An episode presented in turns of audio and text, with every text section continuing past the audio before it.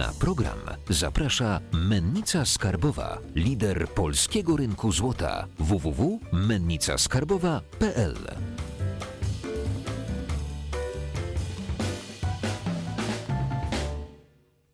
Jacek Jakubiuk, witam na kanale Finansowy Preppers. Dzisiaj naszym gościem jest Anna Dopart, adwokat. Dzień dobry. Chciałem dzisiaj z Tobą porozmawiać o umowach, bo w czasach pokoju, tak to się mówi, y, jest wszystko ok, umowy nam są niepotrzebne, bo wszystko jest ok, ale w czasie wojny, czyli powiedzmy, kiedy z drugą stroną wchodzimy w jakiś konflikt, jest jakieś niedogadanie, nieporozumienie, dobrze jest odwołać się do czegoś, co sobie wcześniej spisaliśmy. I jakby chyba to jest taka główna idea sporządzania umów. Tak, tak jak mówisz, najczęściej się mówi, że właśnie dobra umowa jest sporządzana na czas wojny i na czas pokoju, bo dopóki się dogadujemy, wszyscy wywiązują się ze swoich obowiązków, e, wszystko jest ok, ale w momencie, kiedy dochodzi do jakichś konfliktów czy nieporozumień, no to dobra umowa się przydaje zarówno w przypadku negocjacji z drugą stroną e, co do wykonania umowy, jak i w przypadku późniejszej wizyty w sądzie. Pamiętam taką sytuację, że y, rozmawiałem z kolegą, który zajmuje się towarzystwami mm, networkingowymi. I jak oni tam się, ci ludzie skojarzą, zrobią jakiś y, swój, powiedzmy, między sobą biznes, to często miał taki problem, że dochodziło do tego, że oni się na siebie obrażali, bo w końcu było tak, że każdy zrozumiał, zinterpretował intencje drugiego inaczej i inaczej mówili o pieniądzach i później był problem, jak się mają podzielić. Oni musieli jakby ich, e, ich dogadywać. Więc jakby wiemy, że te umowy są potrzebne, bo jakby takie rzeczy się zdarzają, ale jak, na co zwracać uwagę, jak zrobić, żeby ta umowa była ok? Tak naprawdę myślę, że podstawową kwestią jest to, żeby na początku się dobrze porozumieć i zapisać to, czego my właściwie od siebie chcemy i za jaką kwotę. Bo tak najczęściej y, na tej podstawie następują konflikty. Z jednej strony kiepskie ustalenie tego, co chcemy. Na takim najprostszym przykładzie można powiedzieć, że umawiam się z tobą, że zrobisz mi stół e, za kwotę 1000 zł. E, ty mi wykonujesz ten stół, ale on ma metr na metr i jest z białej sosny, a mi chodziło o stół metr na dwa metry z ciemnego dębu. No i właśnie mniej więcej na tym, na tym to polega, że strony nie określają dokładnie, czego od siebie oczekują, w jakich terminach i y, za jakie kwoty. To jest tak naprawdę podstawowa, e, podstawowa oś sporów. No i kolejną kwestią jest to, e, że w dzisiejszych czasach często korzystamy czy z usług copywritingu, czy z pozycjonowania stron internetowych i często nie dogadujemy się co do tego, czy to jest umowa o dzieło, czyli o konkretny efekt, czy to jest e, umowa starannego działania. I w przypadku pozycjonowania często jest tak, że zawieramy umowę, płacimy konkretną kwotę pieniędzy, mamy w głowie określony efekt, a tutaj okazuje się, że pomimo wykonywania konkretnych czynności przez agencję marketingową, e, jednak ta strona nie odnosi takiego sukcesu, jaki byśmy chcieli. Dlatego warto na samym początku już ustalić, czy w umowie chcemy e, osiągnąć konkretny efekt i płacimy dopiero za efekt, czy też za samo działanie. To jest też bardzo często problem. Często spotkałem się z takim określeniem, że chcesz z kimś nie podpisać umowy albo nie zacząć współpracy, powiesz przygotowanie y, umowy prawnikowi, on na pewno zrobi taką, że jej druga strona nie podpisze. Nie wiem, czy to u was w branży też tak, tak działa, że po prostu prawnik zawsze chce, jakby, ja rozumiem, z jednej strony klient mu za to płaci, więc on go chce zabezpieczyć ze wszystkich stron, ale też często niektóre rzeczy chyba później nie mają pokrycia, przełożenia w, jakby w, y, w, w, praktyce, bo sąd powie, no ok, był zakaz konkurencji na milion złotych, ale on zrobił coś zupełnie niemiarodajnego, albo nie dostał wynagrodzenia za ten zakaz konkurencji, więc jakby y, jak to, jak to wygląda w praktyce, jeżeli chodzi o przygotowanie y, takiej umowy?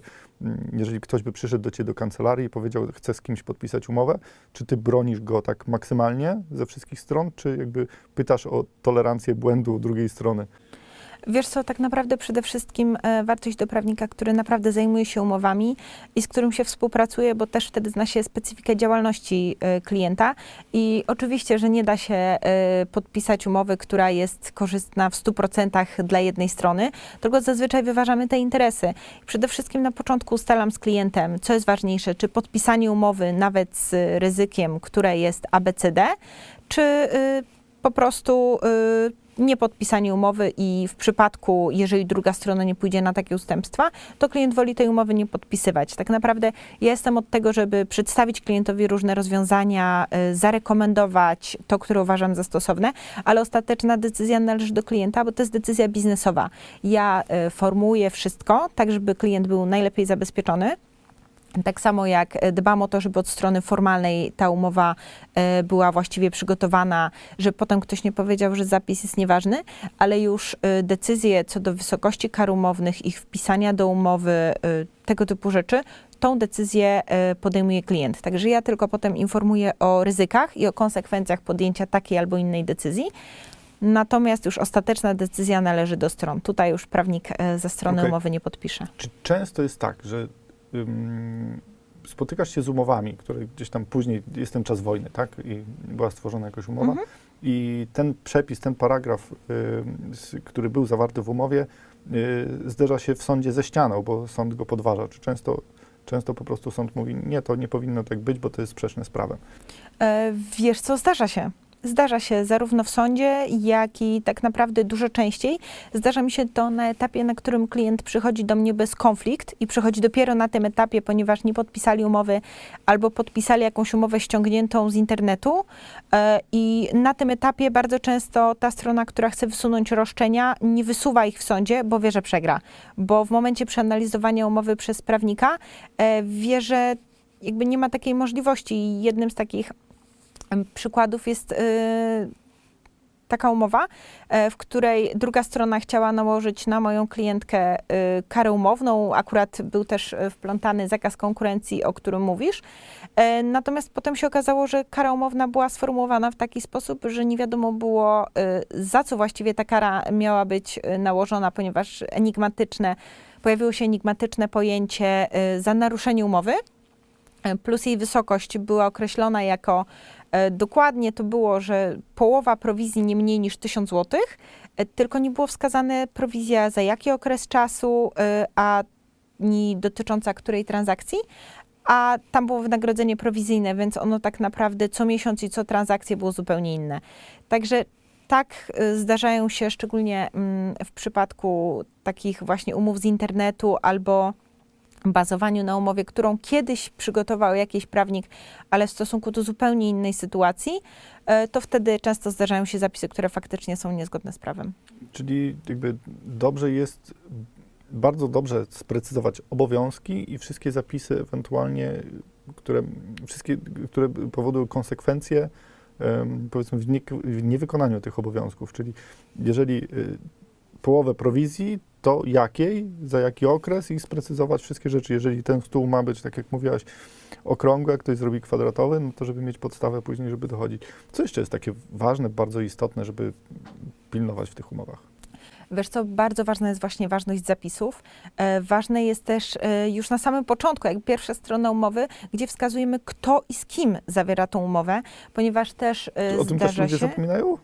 Wiesz co, nie zapominają, nie zapominają, ale na przykład y, wpisują nazwę spółki, która jest błędna, albo reprezentuje spółkę pracownik, który nie ma umocowania, albo członek zarządu przekracza swój zakres umocowania, bo y, na przykład w KRS jest wskazane, że sam może podejmować decyzje tylko do 100 tysięcy, a on radośnie podpisuje umowę na pół miliona. Więc e, tak naprawdę już na tym etapie e, fajnie byłoby e, dokładnie sprawdzić KRS i przepisać po prostu dane z KRS-u y, kropka w kropkę, żeby potem nie było żadnych problemów i sprawdzić osoby, które podpisują tą umowę i zaciągają zobowiązanie, czy one faktycznie mają do tego prawo. Inną kwestią jest często błędny zapis spółki cywilnej. To jest, jakby to się zdarza notorycznie. Więc tak, często y, błędy zaczynają już się na etapie, kto z kim zawiera umowę. Wow. E, Myślałem, myślałem, że to jest oczywiste. E, A w spółce cywilnej, y, gdzie, tam leży błąd? Bo y, tam chodzi o to, żeby powiedzmy, jeżeli jest dwójka, to żeby dwójka się podpisała? Czy? wszystkich, wspólników spółki cywilnej. Okej. A czasami jest tak, że wskazuje się tylko, że umowę zawiera spółka cywilna, natomiast w ogóle nie wiadomo, y, nie wiadomo kto w niej jest. No tak, bo w spółce cywilnej wszyscy odpowiadają jakby solidarnie, tak? Dobrze mówię? E, Nie jest to takie y, super proste, ale generalnie, żeby cokolwiek egzekwować od spółki cywilnej, to y, musi być odpowiednio wskazana. Często też pojawiają się błędy y, na etapie podpisywania umowy na przykład z osobą, która nie jest zarejestrowana w CIDG, na przykład została wykreślona, ale nadal podpisuje umowy jako działalność gospodarcza, co potem szczególnie przy fakturach y, może spowodować duże problemy. Często, y, jeżeli chodzi o terminy, e, strony y, wskazują terminy na przykład datowe, a y, do konkretnej daty, na przykład wykonam coś do 1 marca, ale nie dają sobie możliwości przesunięcia tego terminu, jeżeli materiały zostaną na przykład dostarczone później, więc wszelkie rzeczy związane z terminarzem albo nie dają konsekwencji za niedostarczenie konkretnych rzeczy w umówionych terminach.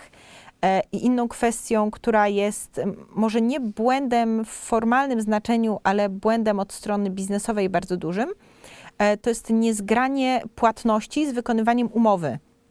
Zdarzyło mi się dostać od klientów umowy, w których na przykład to jest umowa wykonywana przez rok na pisanie na przykład bardzo dużego oprogramowania e, i płatności były na przykład e, wskazane datami, które były totalnie niepowiązane z oddawaniem kolejnych elementów oprogramowania. Więc może być tak, że zapłacimy 90% ceny, a dostaniemy 10% e, wykonanej pracy. Więc też fajnie byłoby to powiązać, że na przykład po każdym oddanym i zatwierdzonym etapie jest wypłacana kolejna transza pieniędzy. Wiadomo, nie zawsze da się zrobić tak, że e, wynagrodzenie jest wypłacane po wykonaniu całej umowy. W związku z tym e, fajnie byłoby to jakoś tak sensownie powiązać, żeby obie strony były zabezpieczone. Jeszcze z takich ważnych kwestii jest to, żeby e, dokładnie zwracać uwagę na to, na jaki czas e, zawarliśmy umowę i, jako, i w jakiej formie możemy ją zmienić bądź wypowiedzieć, ponieważ często zdarzają się umowy, z których nie bardzo można się wyplątać, bo na przykład są na czas określony albo mają półroczny okres wypowiedzenia. Okazuje się, że my na przykład już po miesiącu działalności osoby, nie wiem, agencji reklamowej czy copywritera jesteśmy bardzo niezadowoleni, a tutaj jesteśmy zobowiązani do płacenia wynagrodzenia jeszcze przez pół roku, rok. Więc e, to jest bardzo ważne i to, w jakiej e, formie zawieramy umowę, w jakiej formie możemy ją zmieniać, w jakiej formie możemy ją wypowiadać, ponieważ często zdarza się, że zastrzega się na przykład e, jedyno, jako jedyną możliwość zmianę umowy w formie pisemnej pod rygorem nieważności, a potem ustalamy coś mailowo albo telefonicznie.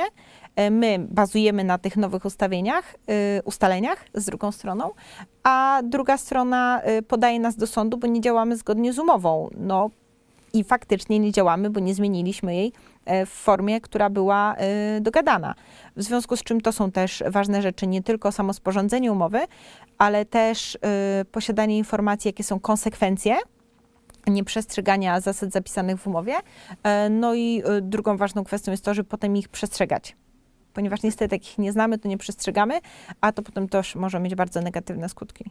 Kojarzą mi się takie dwa przykłady em, tego, co mówiłaś. Jedna rzecz, kiedyś ktoś z moich znajomych podpisał umowę zlecenie i chciał ją zerwać, ale nie było w tej umowie możliwości zerwania tej umowy. Jakby nie było to sprecyzowane. Wtedy, jak w ogóle o tym zapomnimy, jakby nie mówię o długich okresach, czy, czy czymś, co nam później nie będzie pasowało, y, czy to jest duży problem, czy nie? Tak naprawdę paradoksalnie dużo łatwiej jest zerwać umowę, która nie ma okresu obowiązywania, niż umowę, która e, ma konkretny okres obowiązywania, rozwiązać ją przed terminem. E, Niemniej nie polecałabym możliwości zawierania umów na bezterminowych, bez jakichkolwiek warunków. Natomiast są to umowy dużo łatwiej rozwiązywalne niż umowy, które zawieramy na e, konkretny okres czasu. I druga jeszcze sytuacja, która mi się przypomniała. Znajomy handlowiec miał umowę też taką typowo prowizyjną, miał działalność gospodarczą i pobierał wynagrodzenie z kilkumiesięcznym opóźnieniem, bo tam pewien okres rozliczeń i tam nieważne. Y, Ważne jest to, że miał w umowie y, jeden zapis, że ile by nie sprzedał, to jakby y, wynagrodzenie było przesyłane na podstawie raportu, który co miesiąc miał być, tego raportu sprzedaży, który co miesiąc miał być wysyłany na pewien adres mailowy. I tego raportu nie było. I jakby zakwestionowano mu, że okej, no ale mieliśmy umowę, on tam pół roku sprzedawał i sprzedał jakby tego dużo, ale powiedzieli mu, że y, no ale my ci nie możemy wy, wypłacić tego wynagrodzenia, bo nie spełniłeś warunku w umowie. Ale jakiego? No nie wysyłałeś raportu co miesiąc e, ze swoim stanem sprzedaży. Taka możliwość też Czy jest. to jest, to jest też y, łatwe do. Bo jakby dla zwykłego, przeciętnego człowieka, który też, tak jak mówisz, y, dopiero sobie przypomina o pewnych rzeczach, y, gdy ma już wojnę, tą, Mhm. e, ale nie, nie jest okej, ym, to on, on dopiero wtedy zaczyna myśleć o tym, co on może zrobić, a nie przed jakby tą całą sytuacją, więc jeżeli, yy, czy, czy to jest, czy na te, to można było przeoczyć, bo jakby umowa była powiedzmy długa, miała sześć stron i był jeden punkt, który mógł tak zahaczyć go i mógł po prostu nie przejrzeć, bo też większość osób nie czyta umów, nie, nie oszukujmy się. To ja polecam czytać, a z mojego doświadczenia wynika, że sześć stron to jeszcze nie jest długa umowa. Ale y, wracając do, do samej tematyki, no nie, z, jakby nie znam treści konkretnej umowy, ale zakładam, że może to być podstawa do wstrzymania, ale nie totalnego niewypłacenia wynagrodzenia. Niemniej tak, takie rzeczy również mogą nam y, spowodować problemy, ale to jest na przykład bardzo fajnym sposobem y, zabezpieczenia się przed tym, żeby pracownicy, właściwie nie pracownicy, tylko osoby świadczące usługi na naszą rzecz, y, nie naliczały prowizji na podstawie niezaakceptowanych y, przez nas y, informacji. Więc jest to fajny sposób na y, wstrzymanie płatności do momentu, do którego te wyliczenia zostaną nam przedstawione i nie przeanalizujemy ich, nie porównamy z naszymi danymi. Natomiast wątpię, żeby umowa była skonstruowana tak, żeby to wynagrodzenie było nie do zdobycia. Po prostu pewnie musiał nadrobić wcześniejsze braki. Wracając jeszcze do pytania, czy umowa ustna to też umowa? Tak, umowa ustna to też umowa, tylko pytanie brzmi, jak ją potem udowodnić? Bo to często jest słowo przeciwko słowu i tak naprawdę y, wtedy jesteśmy trochę w kropce. Także ja polecam spisywać i nawet jeżeli to są prostsze umowy i ktoś ma awersję do, y, do spisywania, nie wiem, prostego tekstu z copywriterem za 200 zł, to przynajmniej y, ustalmy pewne rzeczy nawet na Messengerze albo mailowo, kto za co, na kiedy i za jaką kwotę. I O to, chciałem już zapytać, nam daje. korespondencja mailowa też jest później jakoś do e, wykorzystania powiedzmy w, w procesie już w takich na wojnie. Tak, absolutnie tak. To jest teraz tak naprawdę główny dowód. Bardzo często korespondencja mailowa, więc absolutnie, absolutnie tak. Więc jeżeli już mamy taką olbrzymią awersję i na pewno nie chcemy zawierać długiej umowy albo koszt jej przygotowania znacząco przekraczałby y, w ogóle cenę y, usługi czy, czy tego, co ma wykonać dla nas druga strona, to y, w takim przypadku chociażby dokładne ustalenia mailowe i bardzo często y, zapomina się o kwotach brutto, netto i to też często y, rodzi potem spory. Wydaje mi się, że już wszystko wiem o umowach. Czy jeszcze o czymś powinienem pamiętać? Myślę, że z takich e, dwóch ważnych kwestii, ze względu na to, że oglądają nas na pewno nie tylko przedsiębiorcy, e, to jest to, że z jednej strony, jeżeli zawiera się umowę e, jako przedsiębiorca z konsumentem, trzeba bardzo zwracać uwagę na prawa, które przysługują konsumentom. I jednak te umowy powinny wyglądać nieco inaczej niż z innymi przedsiębiorcami. Trzeba pamiętać na przykład o prawach konsumentów w przypadku zawierania umów y, na odległość, czyli na przykład przez internet i to y, mityczne już 14-dniowe prawo y, odstąpienia od umowy, czyli zwrotu towaru. I druga kwestia, też taka często w życiu prywatnym, to jest to, że zapominamy o rękojmi. Czyli o prawie, które, które nam przysługuje, bardzo często wykorzystywane w przypadku nabywania używanych samochodów. Więc myślę, że to są jeszcze takie dwie kwestie, które są, e, są ważne. Mm, Używany samochód też podchodzi pod rękojmię?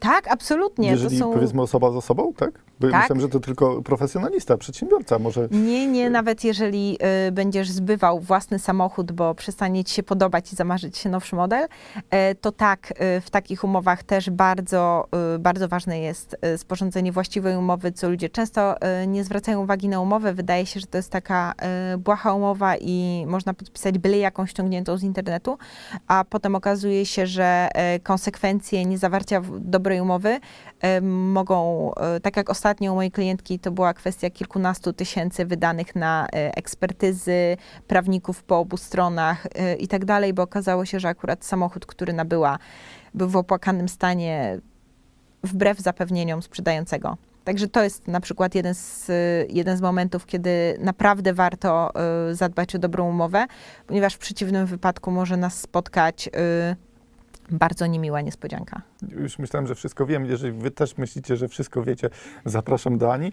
Y, Link znajdziecie w opisie, a y, kończąc, y, mamy taką tradycję, że każdy gość daje dla naszych finansowych prepersów złotą myśl. Kamera jest twoja, zapraszam. Więc jeżeli mam dać jedną złotą myśl, to przede wszystkim czytajcie, co podpisujecie i korzystajcie z usług prawnika. To wbrew pozorom nie jest potwór, a często może Was e, uratować przed naprawdę niekorzystnymi konsekwencjami. Czytanie nie boli. Jeżeli Wam się podobało, dajcie łapkę w górę, komentarz i y, polećcie to komuś, kto może teraz ma podpisać jakąś umowę. Oraz zapraszam do naszej grupy na Facebooku. Dziękuję Ci bardzo. Cześć. Dziękuję.